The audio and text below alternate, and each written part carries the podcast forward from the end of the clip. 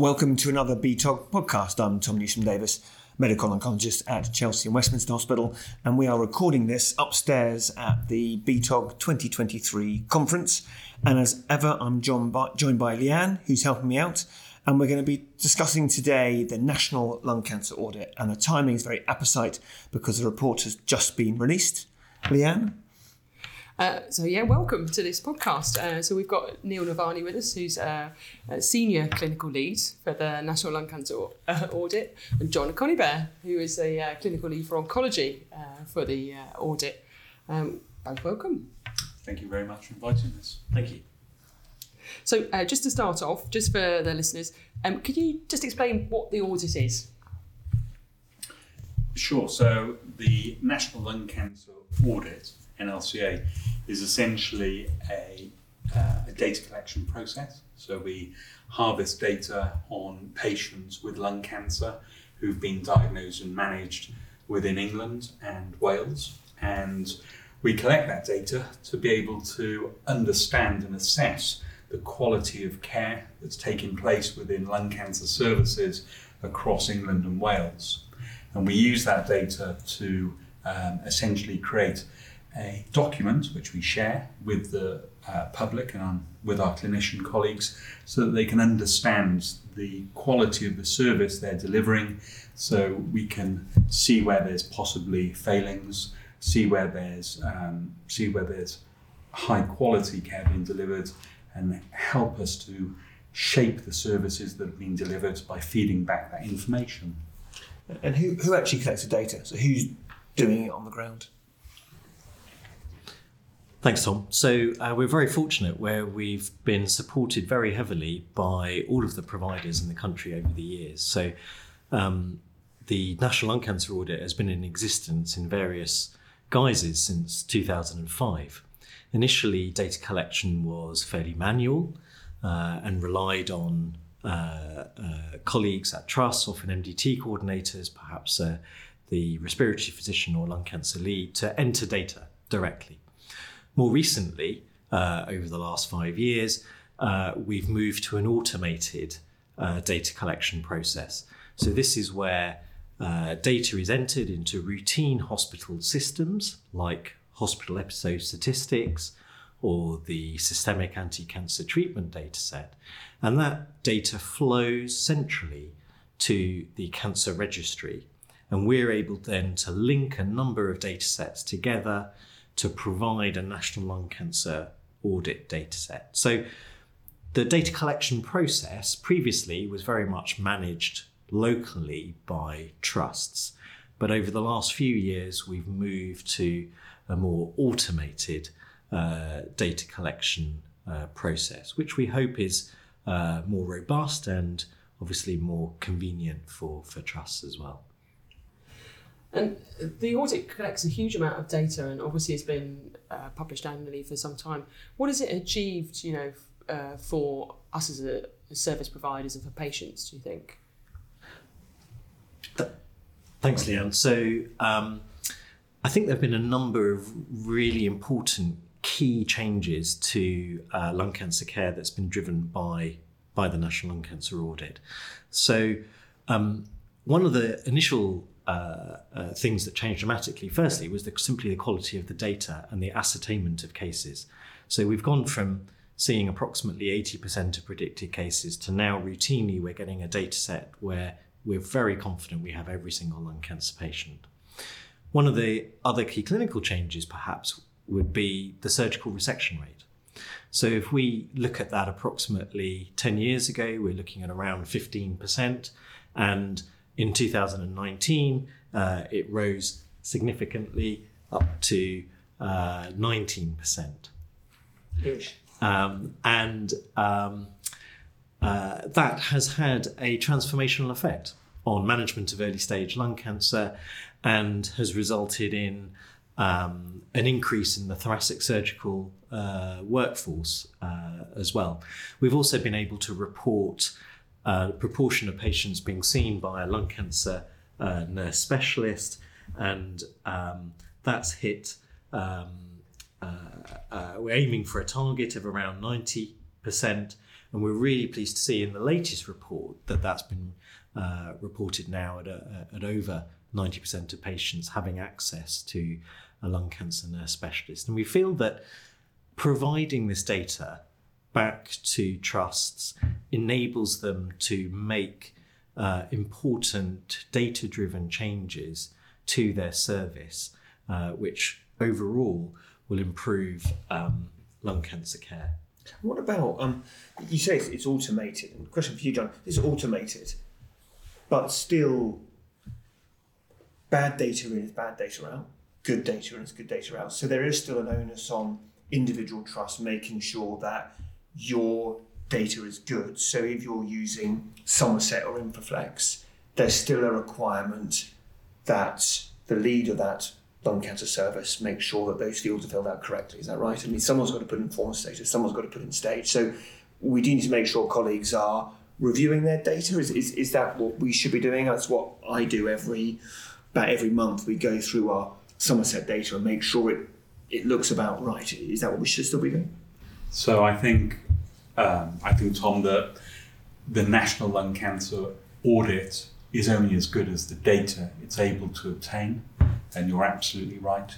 The quality of data which we obtain is entirely dependent, really, on the entry by individuals involved in those patients' care.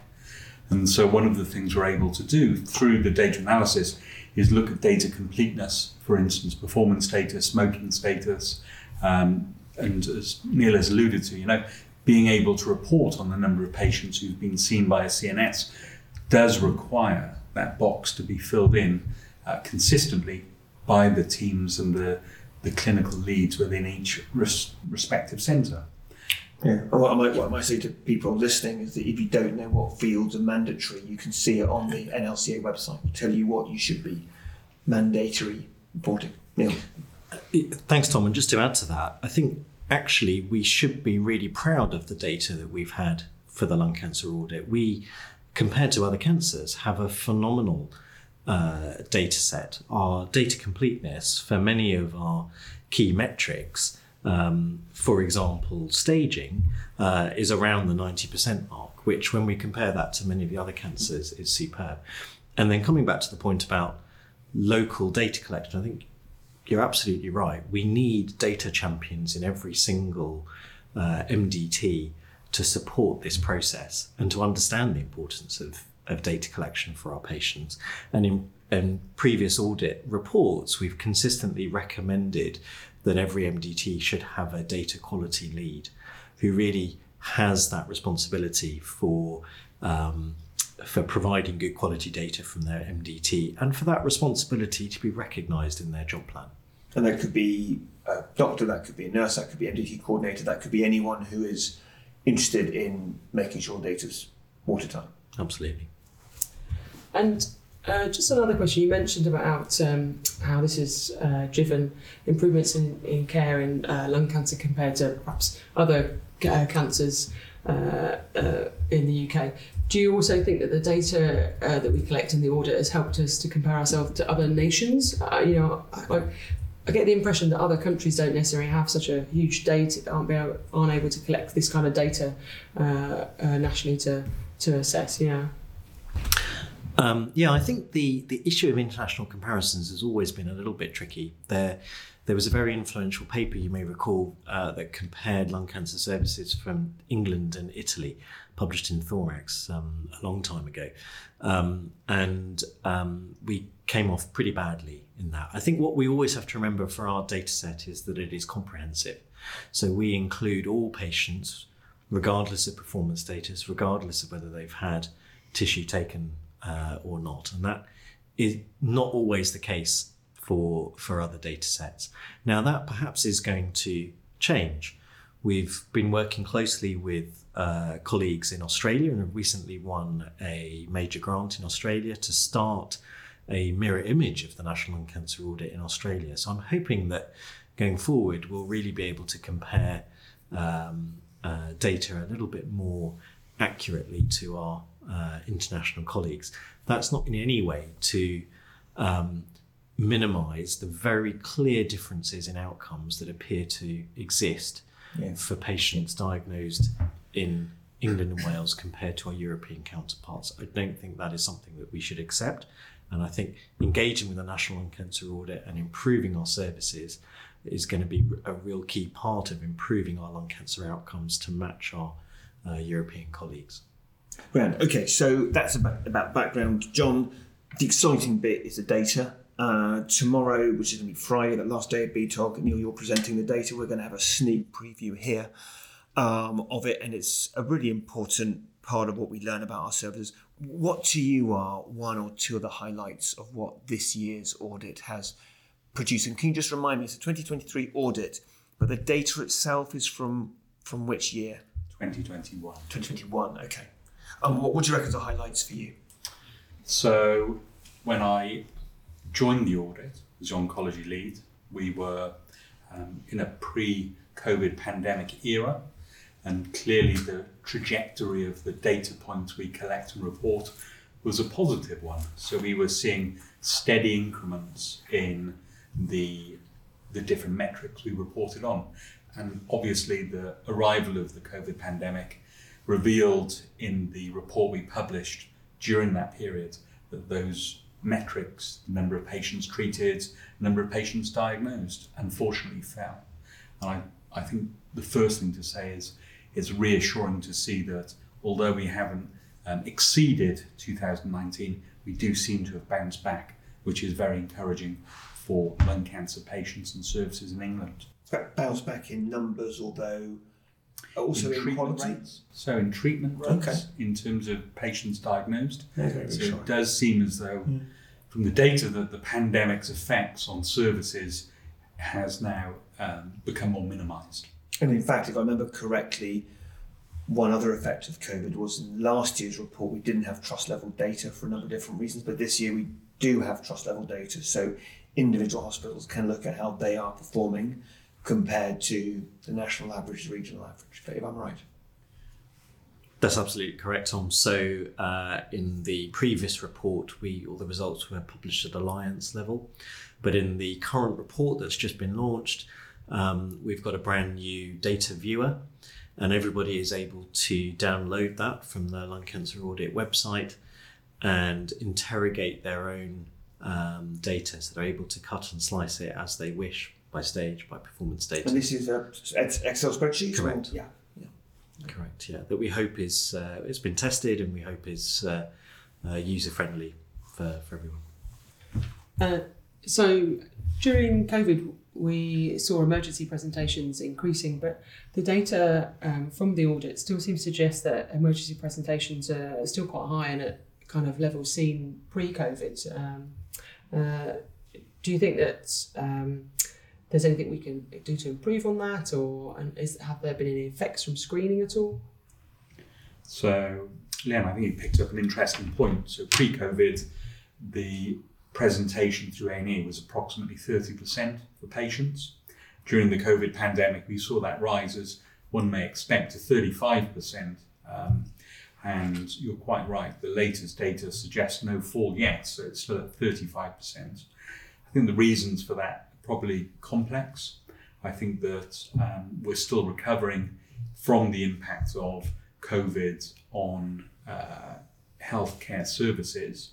I think that COVID led to a to a group of patients who were advised to stay at home and not to present with symptoms. And I wonder whether we're still seeing those patients now coming out from behind closed doors with um, significant symptoms from underlying disease, and hence they're coming through the doors of our A and E departments. You think perhaps they're the, like those kind of lost patients? You know, we did see less diagnoses, didn't we, in the kind of COVID year? And, and do you think perhaps those are the patients that we're kind of still seeing in the as the emergency presentations? I think that um, the patients who I'm beginning uh, to see more of in clinic are ones who have more advanced disease than I did pre-COVID. And I think you're right. I think there's been a delaying factor for the patients during the last two years. And Neal, uh, from your point of view, what do you think are some of the highlights from this uh, year's report? So I share some of uh, John's um, positivity about some of the findings. So we know that the active treatment rates have recovered post COVID. They took an enormous drop, uh, almost took us back seven or eight years, sadly. Uh, but we've recovered, not quite back to where we were in 2019, but that's that's a that's a real positive. Um, I still think, however, there are certain metrics that we report where we perform as a nation not as well as we should. Let me give you an example. So, we know the importance of systemic anti cancer treatment for patients with advanced disease. We have year on year reported the proportion of patients with advanced disease and good performance status, so performance status 0 or 1, stage 3B to 4B, who receive anti systemic treatment. And we've set a bar of around 65%, perhaps in my view, lower than, lower than it should Yeah, be. But in uh, 2021, uh, that figure was still only 61%. Now, that's much better than in 2020 when we were uh, dealing with COVID, when it was down at 55%. So that's a big It's improvement. still low. I mean, that's much lower than I would have thought. Although we have to bear in mind that does include so this PS01. These are people who Correct. are good, good Nick. Very low rate. It is low. And I think one of the issues here is you may say, actually, is the data accurate? We've reported it year on year, the same figures.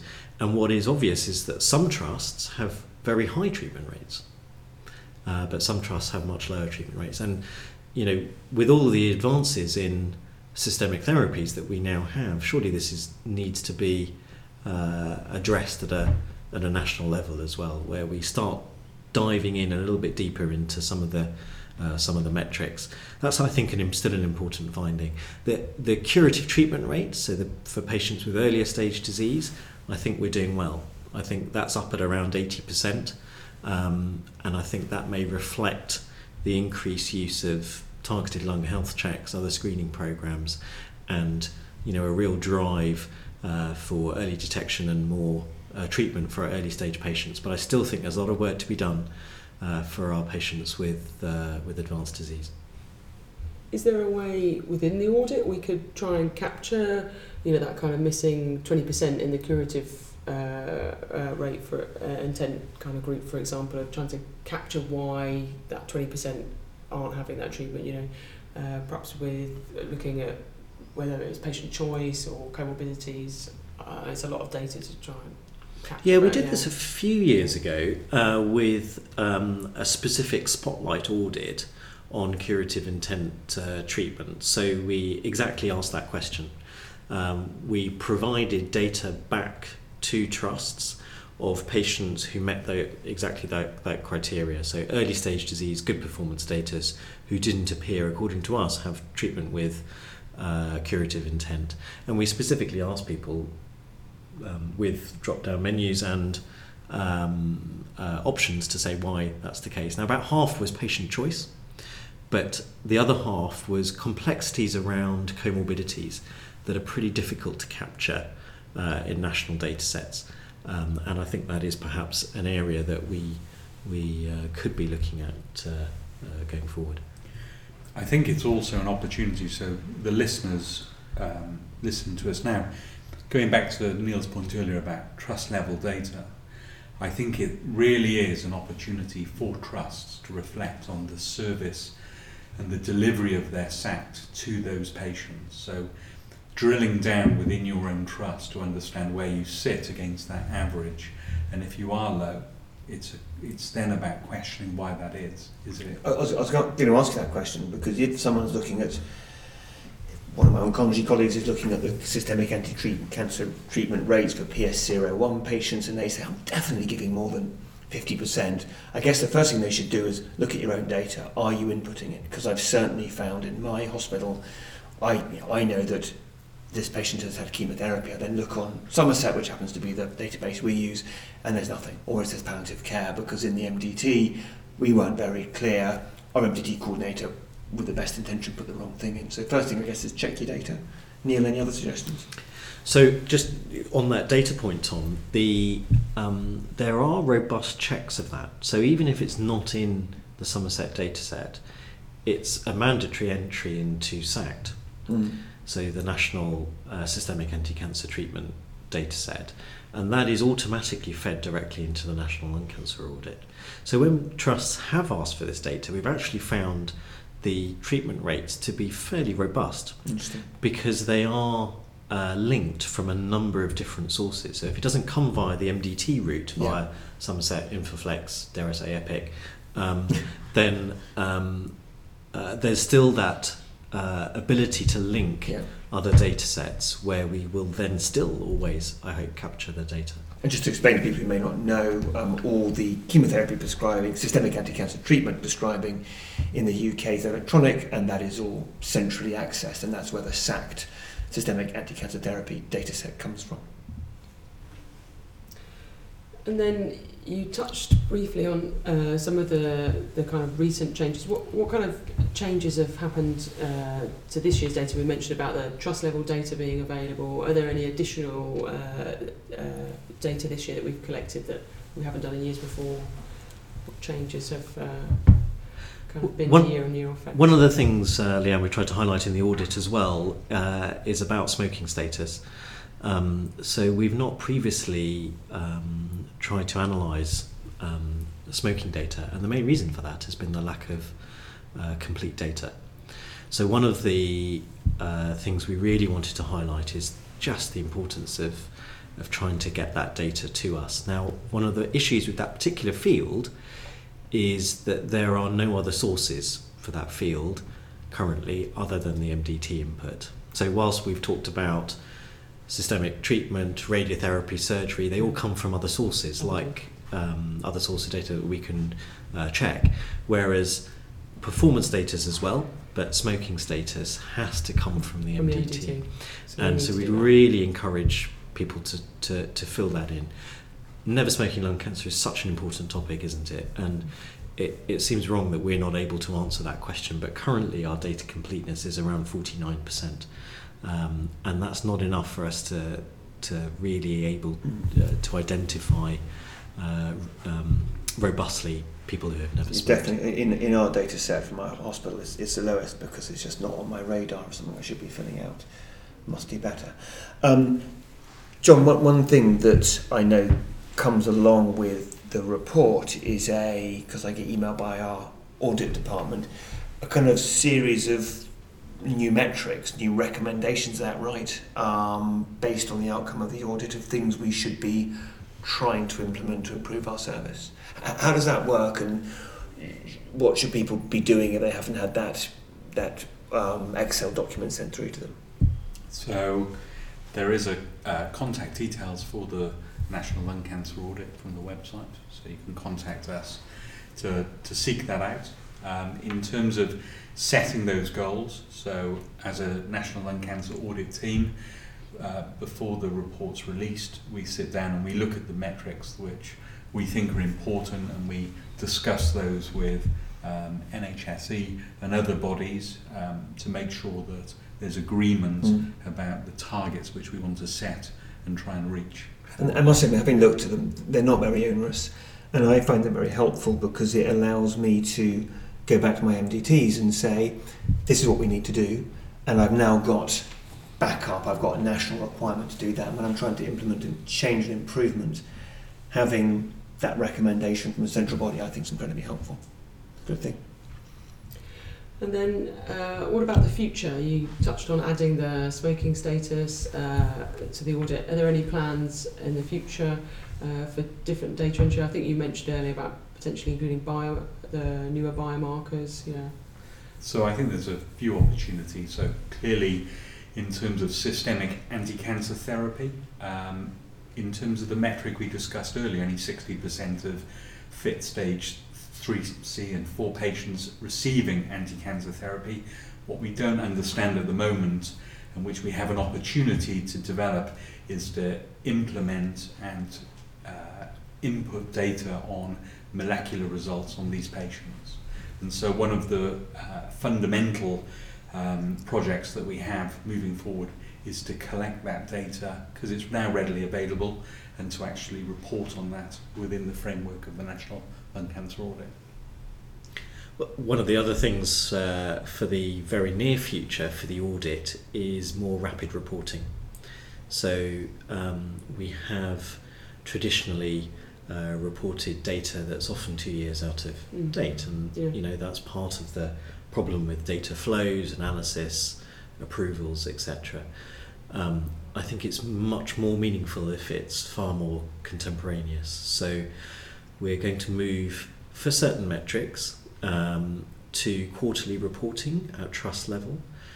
I'm hoping that we're going to be able to produce a dashboard for each trust uh, that we can uh, feed back uh, quarterly so that people can make uh, changes in a far more real time. Uh, But presumably manner. that should be relatively straightforward with some of the more automated data collection, like the, the cancer treatments, yeah. But I think it also highlights this uh, something we touched on earlier about regular review of your data.